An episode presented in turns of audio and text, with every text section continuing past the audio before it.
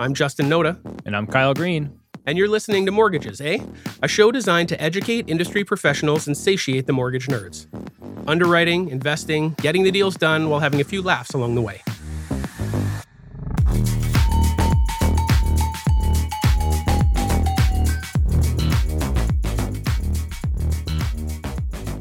On episode two, we're going to be going over how rates are calculated in Canada. We're going to dip a little bit into the subprime crisis, and then we're going to go back in the day and figure out how rates were given and what conversations were had between brokers and clients before insured, insurable, and conventional even became a thing. So, you mathletes, get ready to nerd out because I'm going to go real deep on interest rates.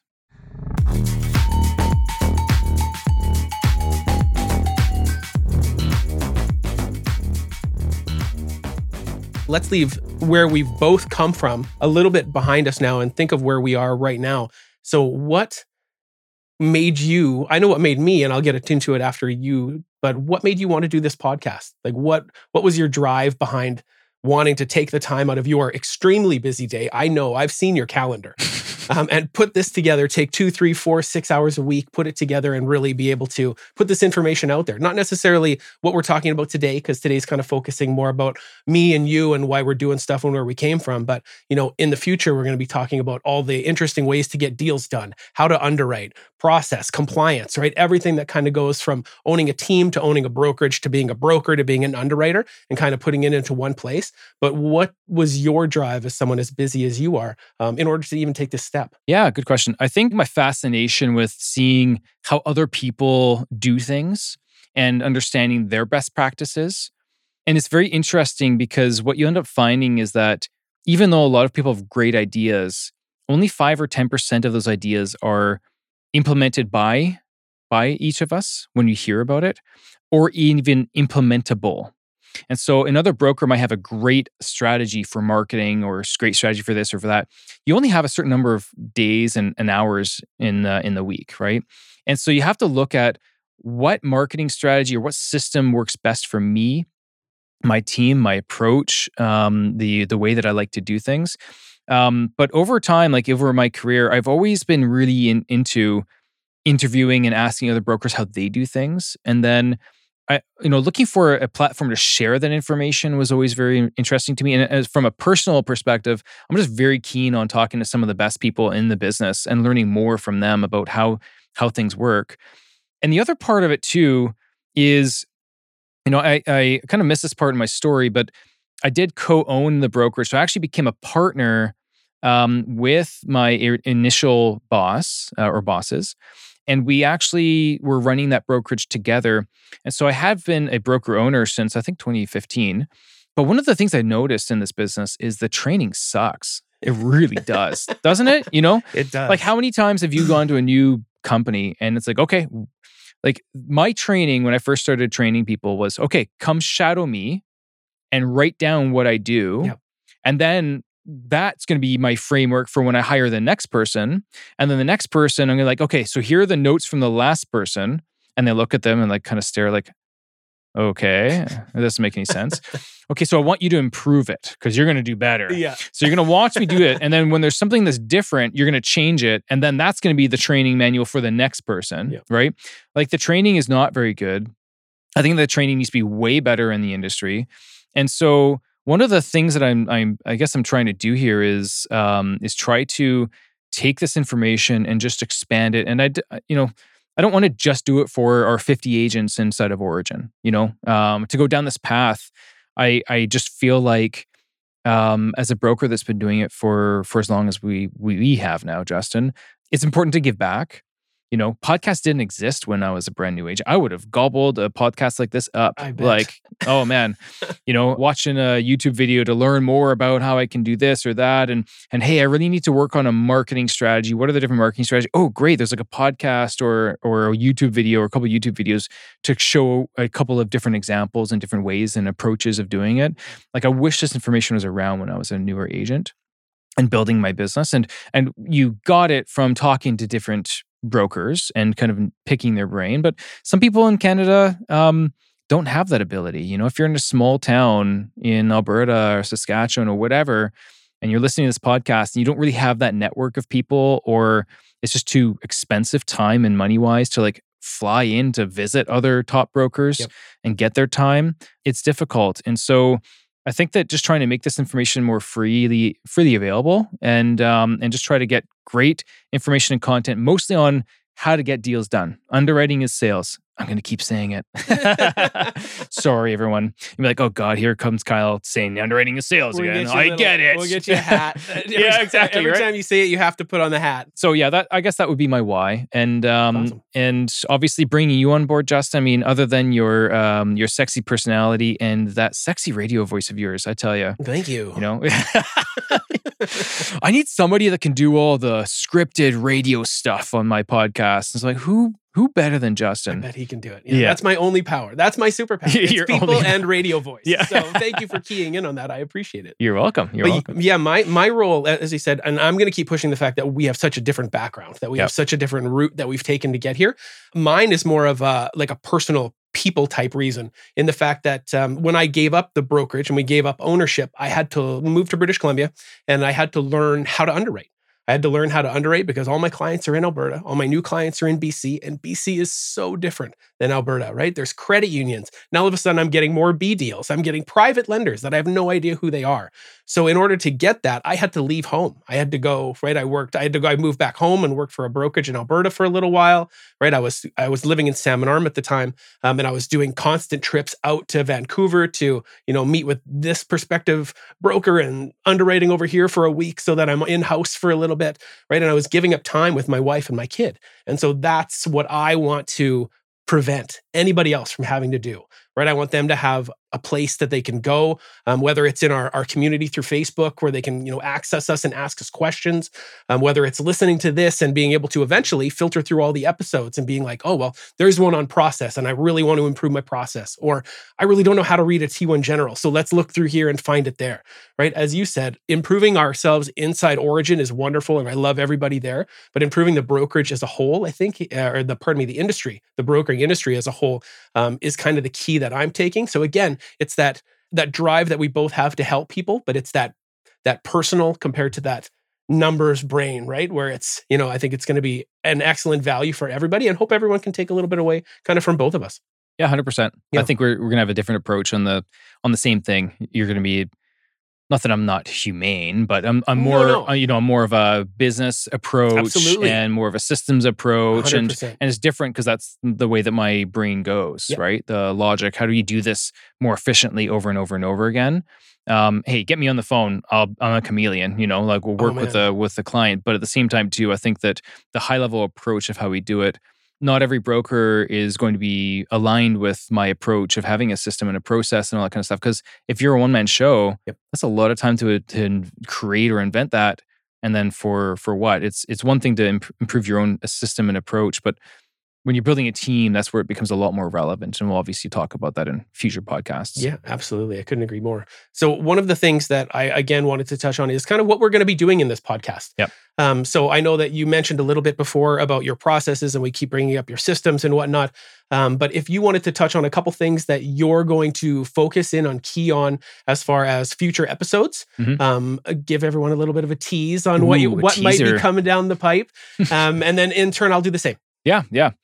So I, th- I think one of the things that I really want to focus on when when we're looking at, uh, at future episodes here is going to be underwriting the complex deals. I think that when it comes to underwriting a really easy deal, it's something that most brokers in Canada are able to do and do effectively. I think that where where I'd like to double double click on um, would be more on what are all the net worth programs in Canada. What does every bank do, including the the lenders outside the broker channel? That's right. so that's so important because even when I was underwriting, half of my underwriting life, I had no clue. Yeah.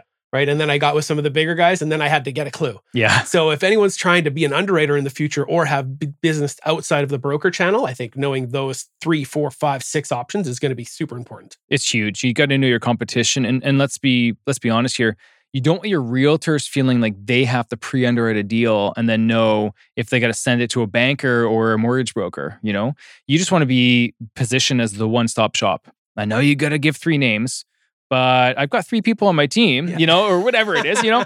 so figure out the way of saying, hey, look, I'm your one-stop shop. You're going to send me send me all of the business, and I'm going to be able to get it done wherever it ends up. If it's best fit with RBC, then I've got a contact or two there, and I'm going to connect your client, and and it is going to get done. So you call me first, and I'll pre-screen it, and then I'll know if we're doing it or if I'm referring it out. So uh, doing deals outside the broker channel because of the nature of of working with investor clients, the underwriting is so complex. The number of deals that I do outside the broker channel, probably about 15 to 20% of my funded deals inside of Green Mortgage are actually outside the broker channel Wow. and fee based. You know, it's it's a crazy, crazy number. Um, so it's it's something that we've gotten really good at. So net worth deals, corporate net income deals. So how to read the corporate financial statements and know what you're using there, and then what the different lenders will use and how to follow it. And sometimes it gets really complicated with following the money through different uh, different corps. Uh, I want to talk about small business lending. I think that that's an important It one important. it's a really you know, people talk about commercial they never talk about small business well where does small business fit in that that scheme of things Right right, in between there, right? exactly Yeah. just a little sliver It's just, a, little teeny sliver spot, but it's an important one. it is and it's a lot easier to get certain deals done there than it is to try it on the commercial side um, and there's some tips and tricks we'll talk about on that um, private lending um, and uh, some tips and tricks on how to get your private lending deal assessed and, and approved and and how to how to work through that process I do want to talk uh, at some point about the Smith maneuver, um, which is basically how to make your mortgage on your residence tax uh, tax deductible. I think that's a really important key is understanding how to set that up and structure that properly, and how to coach your client on how to do that. And obviously, we'll be talking about you know getting some of the the top speakers on to talk about their underwriting practices, their systems, um, their sales approach. I really want to talk about marketing because a lot of different people have different marketing approaches. You know, Green Mortgage's marketing approach was public speaking and database marketing and basically rolling that all up into an educational based marketing program or system but different different people have different uh, approaches some people are saying i am the uh, i have everything that uh, that realtors are looking for and focusing on that and green mortgage never really made it a huge focus to be you know the number one landing spot for a realtor to deliver for other clients um, that wasn't our positioning it was more on hey we're the best for real estate investors to to work with and so there's all these little nuances with uh, with marketing strategies and game plans and and building a team. I think that's really important. Who do you hire first? What is their role? Who do you hire second? And then how do you continue to kind of set up that business? Because I think it's really difficult. A lot of people want to hire help, but they don't know how to do it. Uh, what what do I pay them? What are the options for paying them? How do I find these people? You know, there's a lot of things that we will go into on on that for sure. Yeah, that's great. And just so everybody knows, I'm going to be representing the underwriters on this side when he's talking about how much to pay the underwriters. Um, so, so uh, rest assured that I'm going to be keying in on that one. But mostly for me, what I wanted to do is I kind of wanted to take a little bit of a, a more baseline level with um, with everything involved in the broker world. So I kind of wanted to start at the beginning because we know lots of the listeners aren't going to be all the other super high producers in the country. There's going to be people who are just starting. Maybe they're one year in, maybe they're two year in, and they're too embarrassed to ask right? That's something that I get all the time is Justin, I, I've been in for five years and I still don't know how to read a T1 general, right? How do I read a T1 general? So those type of things are what I really want to key in on. Um, how to read a T1 general, how to track down payment funds, right? Rental offset, rental add back. What was that? The OSFI changes that just came up. I know that's going to be something that we're touching on in future episodes. Um, one thing that I think is super important is how to talk about interest rates, right? How do you talk about interest rates when everybody and their grandmother knows all there is to know about interest rates, right? Everybody says, well, my mom or my dad told me it's a variable. Well, if they told you that within the last six months, it's probably the wrong advice. So, how do you get that along the lines of not sounding too forced, but still being educated on, for example, where the interest rates came from, right? So, I, we all know you get a fixed rate, you get a variable rate, you get one, two, three, four. Um, that's all well and good. But um, can you let everybody know how fixed rates and variable rates are formed and where they come from? I can, Yeah, because I'm a nerd. Perfect. So, you know what's interesting too, Justin? I have a there's a lot of brokers that have been brokering for at least a few years, and they don't actually know how rates are determined. Yeah. They say, "Oh, the Bank of Canada or the government, et cetera." It's like, kind of, but that's not actually the real answer here. So, I remember my journey, and it actually uh, for this for me too. It actually took me until year I think four or so before I actually was able to uh, to articulate and understand this better. And it was a uh, guy named Brad Czechnieda. For those of you that have been around for quite some time, Brad uh, at the time was working with a company called Macquarie Financial, which we did a lot of business with. The, Still got in- trailer fees from Macquarie Yeah. for a long time after they closed. Right? so 2012 i think it was 2013 i was like i really need to understand this and he started to uh, to point me in a couple of different directions and and from there i started to really self learn this but it's important to understand that fixed rates and variable rates are, are based on different components in the marketplace the bank of canada does not set the fixed rates they influence it however okay so so if you wanted to get a really easy way of understanding where where rates are heading is you follow the five year bond yield. And that five year bond yield, Canadian bond yield, is going to tell you where fixed five year fixed rate money is heading. So typically, what the banks do, and this is going to help kind of understand the framework banks will lend out money to you and me, and then they'll bundle up those mortgages. And then they'll sell off the bundle of mortgages, and it's called uh, securitization. Um, and basically, they're offering uh, there's they're af- offering the real estate as the underlying collateral behind all of this debt. Now, this is actually, you might be thinking, isn't that what caused the subprime crisis? That's what I was thinking, Kyle. really? No. Justin, you're a bad liar. You're a terrible liar. so, so what ends up happening, and what ended up happening, I guess, in the States was that they were bundling up mortgages and selling them, and they called these uh, uh, CDOs actually, and collateral debt obligations. Okay, don't need to get too uh, technical with it, but they would be bundling up and selling the debt. And the the reason that the subprime crisis actually happened is because international investors were saying, "We love this. This is great. This is all rated AAA." Which we'll get into in a second. Um, this is all rated AAA, and the returns are awesome. We want more of this, and so they kept saying, "Give us more, give us more." So that would filter all the way down, down to the bottom, uh, bottom ranks in the branches, and then the branch manager would say, "We want more deals. We need to fund more deals. We have people that are willing to buy the bag in the back back end. So figure out how you can do more deals." And and so what ended up happening is they'd call people back and they'd say, "Hey, I know I told you you don't didn't qualify last month, but we got this new Ninja mortgage, you know, av- av- available for you." And what's a ninja mortgage, Kyle? no income, no job. Yep. and it was a thing. yeah, it was crazy, crazy, right? Yeah. So interestingly, we, I remember hearing that back in the US before the subprime crisis, if their default ratio was below 4%, so if less than 4% of their borrowers were defaulting, they would be told to push more money out the door. Now, to give you some perspective, during the subprime crisis, the default ratio in Canada was like 0.5. 0.5. So, like an eighth of what it was down in the US before the subprime crisis. And the reason that they're pushing it out was because they're bundling up the mortgages and selling them out the back door. Like they weren't the ones holding the bag, anyways. And, and in the US, mortgages, you can literally just hand the keys back and walk away. There's no recourse uh, back in the uh, back in the day, anyways. And so, interestingly, it, it's that whole mechanism of bundling up mortgages and then selling them is actually how mortgages are funded in Canada. Back in the 80s, it used to be savings and loans, and it would just be primarily the bank would lend out however much money they have in savings. So whatever they have in GICs and in their bank accounts is what they would lend out on the mortgages on the other side. Is that similar to how a credit union does? Uh, credit unions also will sell sell and collateralize mortgages, but not as much. And so they they have that as a funding source, but it's a smaller percentage. The big banks, so the big banks, when they have that kind of size and scale, it's a lot easier for them to find buyers of their bundles of mortgages.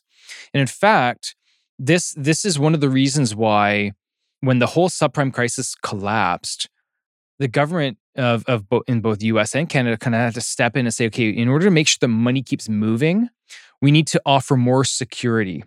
And so CMHC actually said, we'll buy more mortgages from you. We'll insure more mortgages for you so that it's easier to sell it. Because now international investors say, well, if it's insured by CMHC, then I'll buy the bundle, Sure. right? So if you look back at the charts, CMHC's book of, of how many mortgages they were insuring in Canada had started to spike and skyrocketed. Um, and then somewhere around 2016, they started saying, you know what, we're insuring a lot of mortgages in Canada. we're like in bed with the, the housing market in Canada. And that means that therefore every individual of Canada is in bed with the housing market in Canada. And so they started to kind of taper that off. And that's actually why in 2016, we saw the stress test come out. But at the same time, too, for brokers that were brokering before and, and uh, are brokering now, that's when all the insured but insurable stuff started to come out. And in the back end, it never was really a thing that affected pricing in the past because uh, it was really easy to, to take all of these conventional loans, turn around, get insurance on the bundle, and then just sell it off because CMHC was willing and able to just insure all these bundles no problem. They call it bulk insurance. And CMHC's portfolio you would expect would be like a high loan to value. Their their overall portfolio is like 55% or so loan to value. Because even though they're doing a lot of the high ratio 95% financing stuff, there's a ton of bulk insurance that happens in the back end. But CMHC said, okay, we need to stop doing that for, you know, amortizations over 25 years. We need to stop doing it for homes over $1 million, which man, it sucks when you're in Vancouver, yeah, Toronto, etc. It's yeah. so crazy that they have not raised that limit since 20. I think it was 2012. They came out with that rule, and so there's a lot of stuff that um, that they haven't done. But now, the, now that you understand the framework of how the money comes in and goes out, banks are lending up money, bundling up, securitizing them, and selling them off. That means that if an international investor can buy a bundle of mortgages or can buy a bond, those are really similar asset classes, which means that if the bond market, the bond yields are going up, then that means that mortgage rates have to go up to still attract the money. So imagine if you're an issuer of bonds and you have a, a, a lineup of people going out your door. You could say, you know what, I have a lot of demand for my bonds. And so, therefore, I can actually lower the yield I'm offering on my bonds. And some people will leave the lineup, but I'll still be able to raise the capital that I'm looking for. So, governments raise money by issuing bonds. That's actually how the printing presses go burr. You know, that, you know, that meme, right? yeah. Um, that's that, that's the government actually just issuing or, or buying bonds. Um, by issuing bonds or buying bonds, they're moving money in and out of the money supply, and that's how the money supply changes um, by issuing paper. And literally, if they're in or if they want to um, uh, get money into the system, they'll actually literally just buy a bunch of bank bonds and put the money into their bank account, and now money's in the system. And by buying a lot of bonds, if there's high demand for bonds, then it actually pushes the prices up and it pushes the yield down. So the yield is the return that you get on on a bond. So so high level, that's how the the fixed rate system works. So if somebody asks me where are fixed rates heading, I pull up my five year bond chart and we'll put it in the show notes as well for the five year bond chart that I typically use. The actual link to yeah, the. Okay, yeah. Awesome. you, I just go to investing.com. There's a f- Canadian five year bond yield. It's the easiest way of getting a proxy for where interest rates are heading. Okay. And if you wanted to understand where the shorter term fixed rates, we've observed this recently where short term fixed rates have had a lot more movement than the longer term rates have, et cetera. Um, but you can also check the shorter term rates to get an idea of where short term money is heading. Because if if they're issuing a one year fixed rate mortgage, then that rate has to be comparable to a one year bond, right? So then the only other thing that you need to know is when they determine the pricing is what is the amount that they add to the bond rate to co- accommodate for for their risk, for their profit, for sure. servicing and all that stuff. So in general, if you add about 1. 4 a 1.8% on top of the, the five year bond yield, that's approximately where a five year fixed rate mortgage is being priced. And usually in the lower end, 1.4, it's probably an insured mortgage. 1.8, it's probably an, an, an uninsurable mortgage.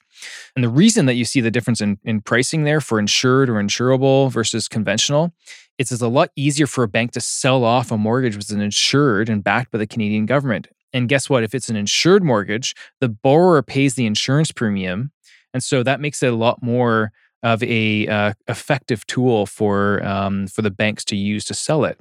If it's insurable, then it's still easier to sell it off, and you don't need to put a, as high of a price on it. But at the end of the day, the bank is paying for the insurance premium or the lender. And that's why the rates are a little bit higher than insured, unless it's at 65% loan to value or less, in which case the insurance premium is very, very cheap for the bank to get insurance. And then you have conventional, which is very hard to, to sell off.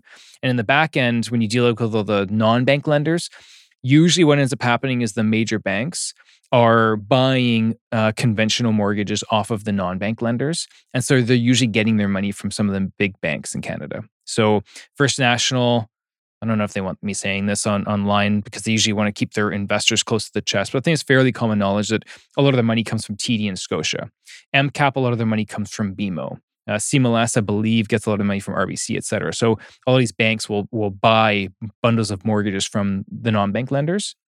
And that's actually why you'll see that the non-bank lenders tend to change their guidelines and policies a bit more frequently because their investors might be changing. And also their their investors, i.e. the banks buying these bundles of mortgages from them, might say, you know what, we only want this much of this type of product or this type of mortgage right now. And so they kind of change it and move it around. So that's a really long uh, history. Just and we only talked about fixed rates so far. That was yeah. so. I'm gonna I'm gonna pipe in for a second just to keep on my my new agents that are going to be listening. Yeah, I need a one word answer from you. Um, when bonds go up, fixed rates go. When bond yields go up, correct. Fixed rates go up, and vice versa. Yep, vice versa. At about 1.4 to 1.8 percent on top of it, that's generally where the rates are are, are heading. Perfect. So if you watch the bond chart, and I usually pull it up every day or every two days if I notice that there's a bit of a spike in the bond market, get ready to send in your rate holds. T- start calling your clients and telling them, "Hey, I think rates going to go up pretty soon. You should you need to get your application into me ASAP so I can get your deal out the door." And I remember this because when I first started, I didn't understand any of this either. But they always ask about it. Where, where did how come the rates going up? Why is everyone else going up right now? What's going on? And I always had a canned speech that got me out of having to explain. Well, what was it? it? What it, was it? It was if you're ever wondering why rates are doing what they're doing, it's connected to the bond rate. And if you're looking for something to help you sleep tonight, I'll send it to you. Guess how many people have ever asked me for anything? Yeah, none. Yeah. so it it got me out of the conversation, but it also didn't get me more informed. But as you said earlier in the podcast, we never had podcasts when yeah. I started. So again, being able to reach out and bring in this kind of full circle um, and having a place where people can find this kind of information, I think is going to be super valuable. Did you want to touch on on variables? I do, yeah, for sure. And I, I do want to really quickly talk about the just an extra little thing to add to the fixed rate conversation. Of course. Number one, with what you're talking about, you have to understand your consumer and the customer that you're talking to. Mm. When I talk to, I, I do, I dove into this deep because I'm interested in it personally, but also my investor clients want to be educated. That's important for them. Absolutely. A homeowner is just like, get me through this mortgage process so I can own my home, please. I want, my, just I get, want to know my rate. I yeah. want to know my payment. Right. And I want you to not ask me for any more documents. exactly. that's right. about it. And then investor clients are like, educate me, give yeah, it to me. Absolutely. Slather me up in that bond yield talk. give it to me, baby. One more time. You know, so so that's I think that's where it de- depends on the client you're talking to. Engineer types. I know a lot of brokers like, oh, engineers. I hate talking to engineers. And for me, it's like, I love engineer types. Yeah. They just want to know why. And I can explain the why all day long. And as soon as you do that, they're hooked because yeah. you're the only one that's ever told them why. Everyone you know? else says they're going to send them an email. Yeah. Saying, I probably stole a lot of your engineer clients you from you, Justin. Did. Yep.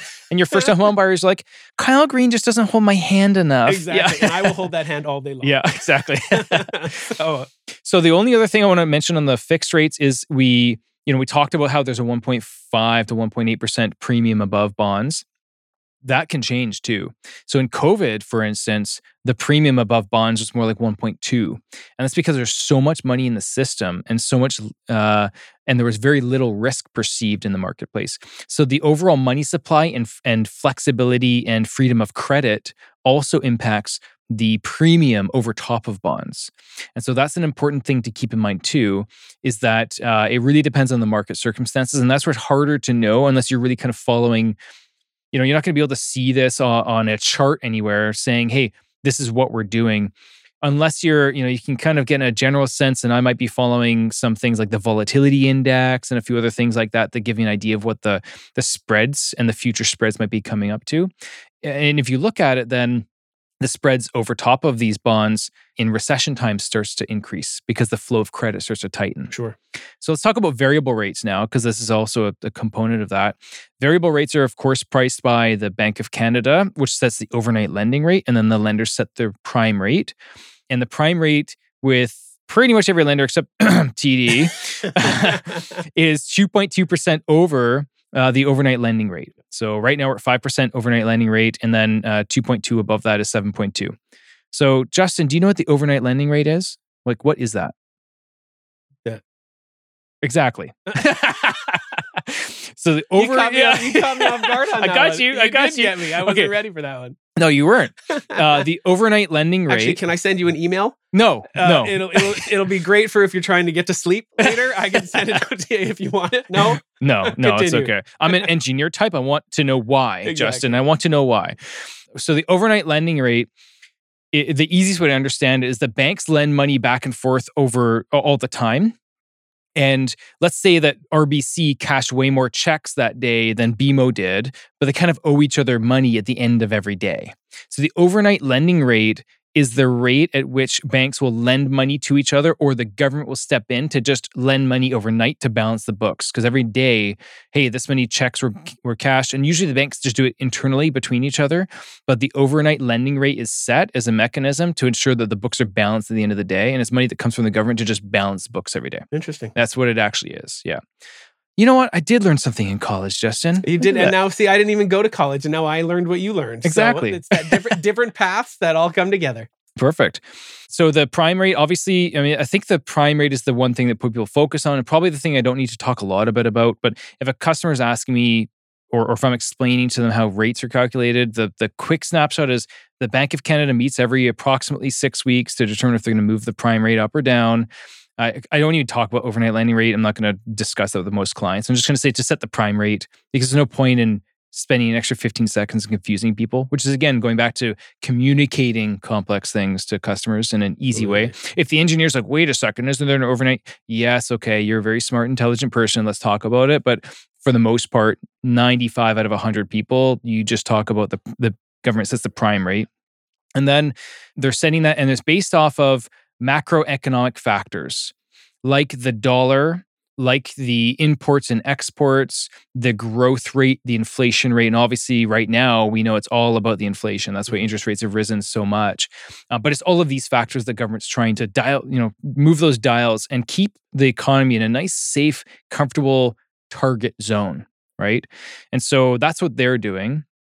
And on top of that, you don't just have the prime rate because you're getting, if it's a mortgage, usually it's prime minus, And if it's a line of credit, it's prime or prime plus, right? So you also have the premium or discount attached to the prime rate. And this is the one that it's actually very difficult. Even some of the smartest people don't have a easy way of, of describing, explaining how this is calculated. But it's effectively triangulated via a number of different things. And so they're looking at and one of the easiest ways to look at it is it's the difference between government issued debt and privately issued debt or commercial debt is what we call it. Okay. So if I'm a bank or a company issuing debt, what is my cost compared to what the government issued debt's cost is? So, as an example, in COVID, money was moving around so much, right? And so I do say that in a, in a way, it's kind of tied to the money supply and increases to the money supply. Because generally, the more money there is, the smaller the gap between commercial debt and, uh, and government debt is. And that smaller gap represents a deeper discount on a variable in general. When we see things tighten up, uh, as an example, like in the subprime crisis, for those that are around back then, we actually went to prime plus 0.8 was kind of the standard interest rate across the board. I remember. You know, when we had COVID happen, we went from prime minus like 0.6% to like prime and then prime plus 0.2, like almost overnight. It was crazy.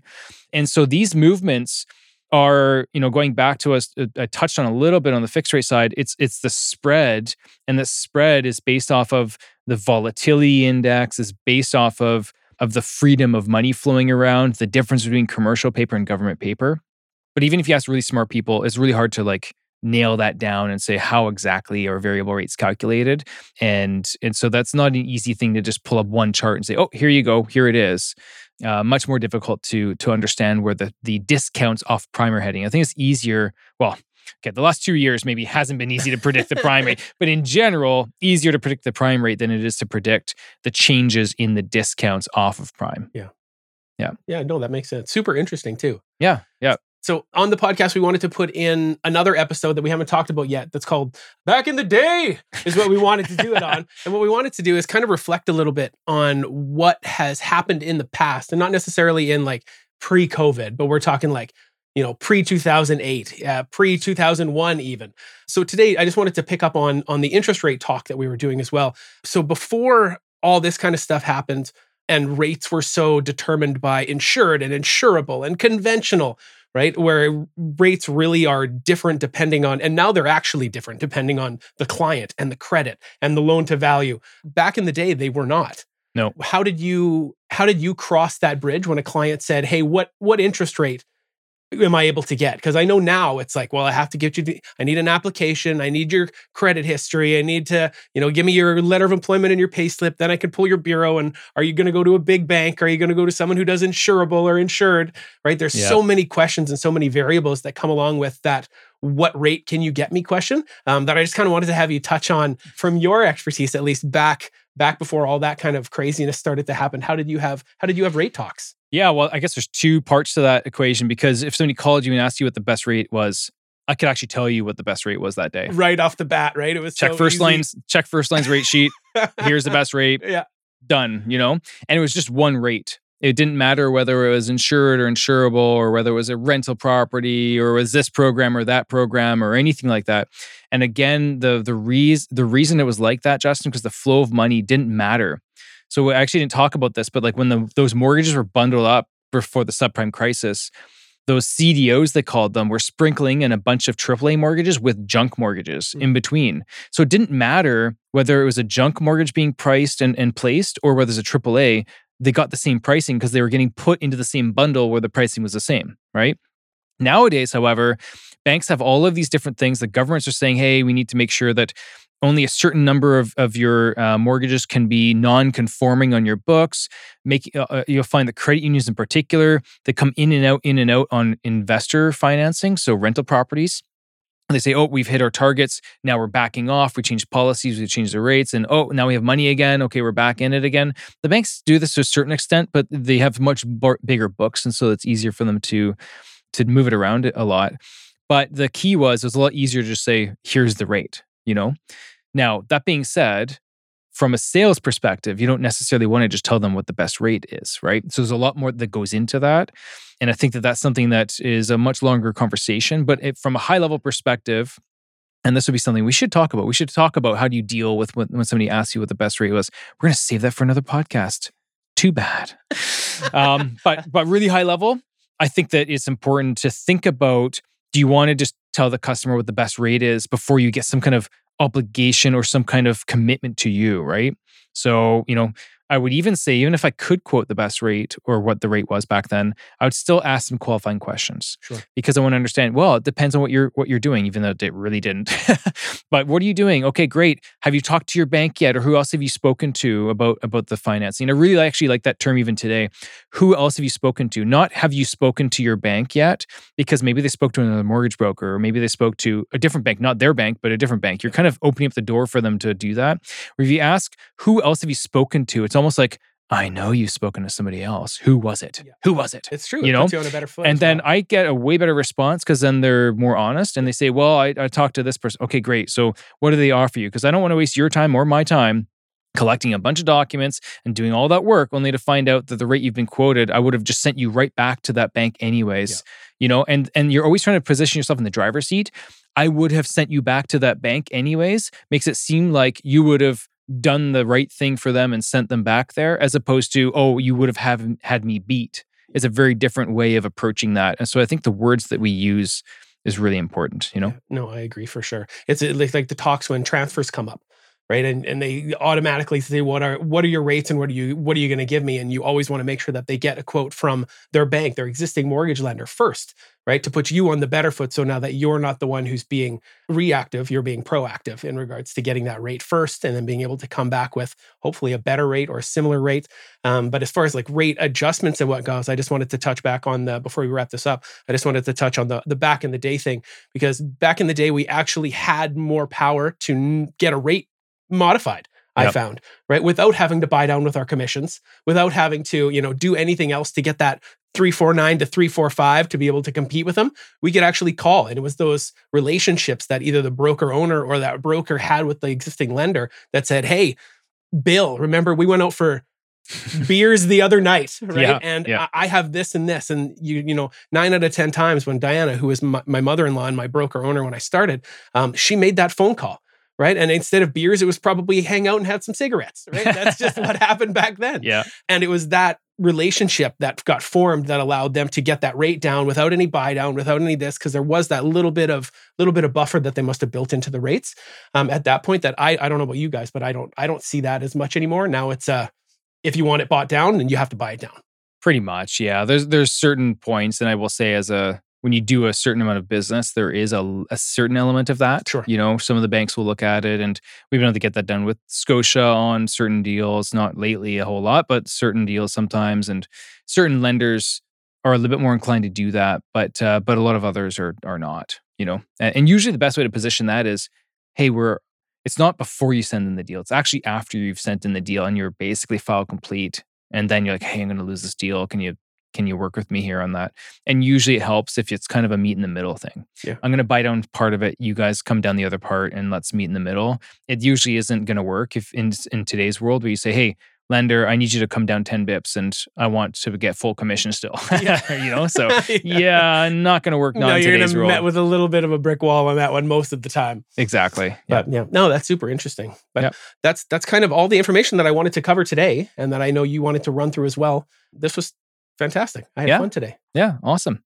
Well, looking forward to uh, to the next uh, next episode, and we look forward to educating everybody on you know current events, uh, what's what's timely, what's uh, what's fashionable, but also you know we will be doing some deep dives on some of these important topics on how to build a brokering business. I think that's really important, and uh, yeah, looking forward to the next episode. Awesome. Me too. Yep. Have a great night, everybody. Yep, bye now.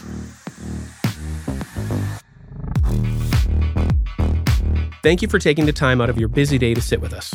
Hopefully, you're able to take a couple things from today's episode, implement it into your everyday, and improve in the areas you need to. For direct interaction with us, please join the conversation through our Facebook community. Check the link in the show notes, and happy brokering.